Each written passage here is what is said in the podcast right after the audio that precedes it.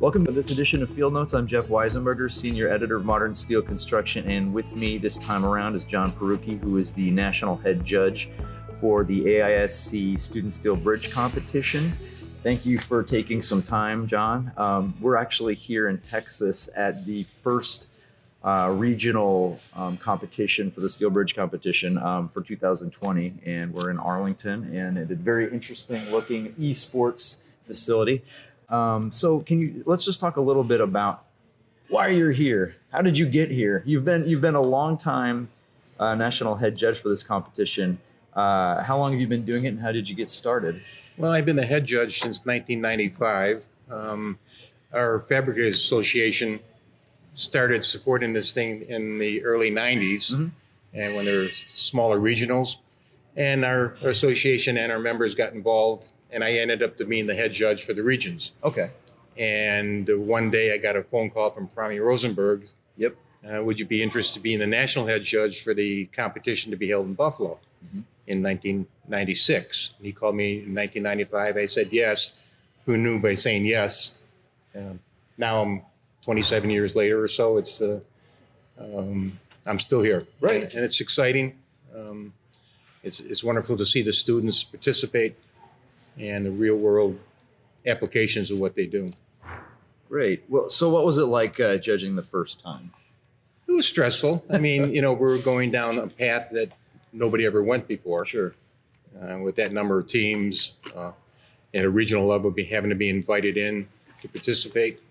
So it was it was interesting. There were a lot of stories. That was the years of the one minute bridges. Uh, What is what's a, what's the one minute bridge? well, in those days, the rules are a lot different. We allowed a lot of things to happen that we don't allow now. Okay.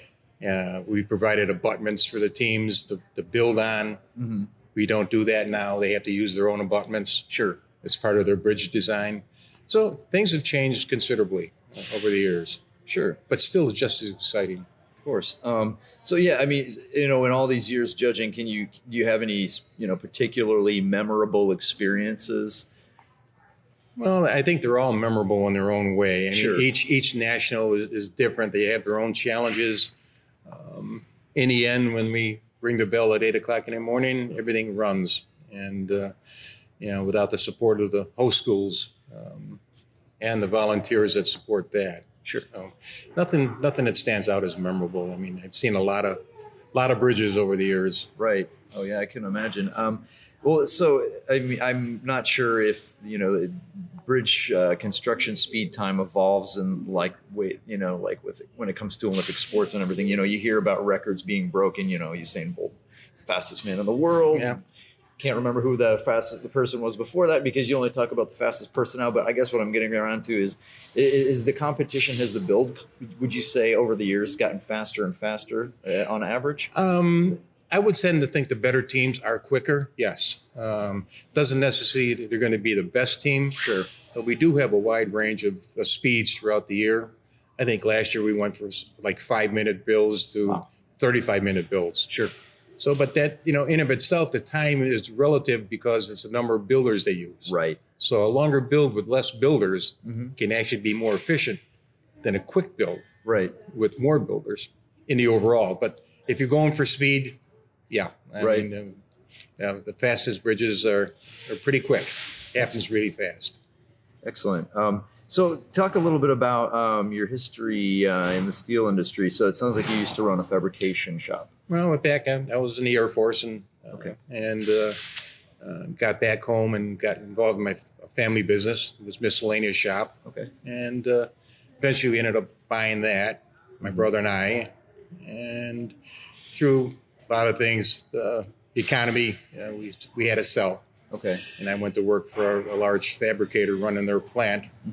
Mhm. Then ended up being hired as president of another fabrication company, and I was that president for 20 years and Okay. retired in 2003. All right. And I do consulting work, or not more recently, but I have. I'm working for uh, large fabricators on site management hmm and uh, and and constructability issues. Okay. Over the years uh, since you started uh, judging back in the 90s, would you say the students have changed? Um, I would yes, I think the students back when I started, they were traditionally young students that you know were the 18 19 20 year olds Mhm. now you see such a blend of students their families their second careers their the the type of students are no longer the no longer graduated from high school they they've been in the market they've been working for 10 12 years Mhm. You know they, they come with their families to the competition they're Mhm. married so a wide variety of, of, of teams uh, Gotcha. more diversity Mhm. than we, we had back then. Um, generally, I would say the age and, and, and how they relate to where they are in their life right now. Sure. So a lot of lot of second careers starting here. Okay. And so it sounds like for, for you this, this time of year when the, so we're at early March now and this is the first regional competition and then nationals is always around or on on um, Memorial Day weekend. Is this is almost like tax season for you? Is yeah, if you if you were an accountant. yeah. This is where it all it all starts. You know, all the planning starts up, and it's an exciting time of year for me personally. I'd like uh, very first bridges start put together, and uh, we'll have maybe 190 bridges this year. Wow. participate. Um, and uh, saddest time of the year for me is uh, at the end of the national competition. Right. Um, so it sounds like you like to play golf. Well, play golf a lot. Is that an understatement? Yeah, yeah. Is, is this like a, is this like a lifelong passion, or is this something that's cropped up in recent oh years? no, I've been golfing probably since I was 20 years old. okay. So no, I I love golf. So, How, how, like, what do you have any uh, favorite courses? um, I, I'm a member of a club in my area. Uh, I, I played Pebble Beach and Okay. and uh, Doral. So. You know, I don't really have a favorite course per se. I'd like I'll go to any course. Doesn't make a difference. Right. You know, any any uh, I've, I've always heard any day on a golf course is not Yes. a bad day. Yeah, exactly. Better than a good day at work. right. Um, how often do you play nowadays?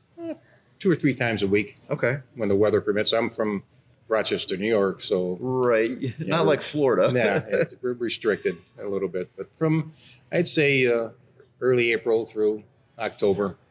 okay. Uh, those early and late days are a little bit more challenging. Have you ever hit a hole in one?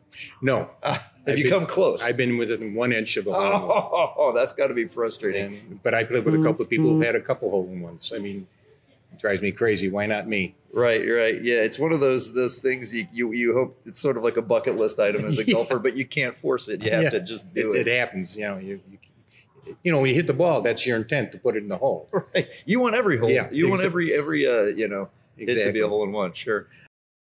So, what what do you think that what is like one of the most important things about the competition? I mean, it seems like when I, when I've been to a few of the national ones, and it seems like one of the biggest things is this is very applicable to the real world.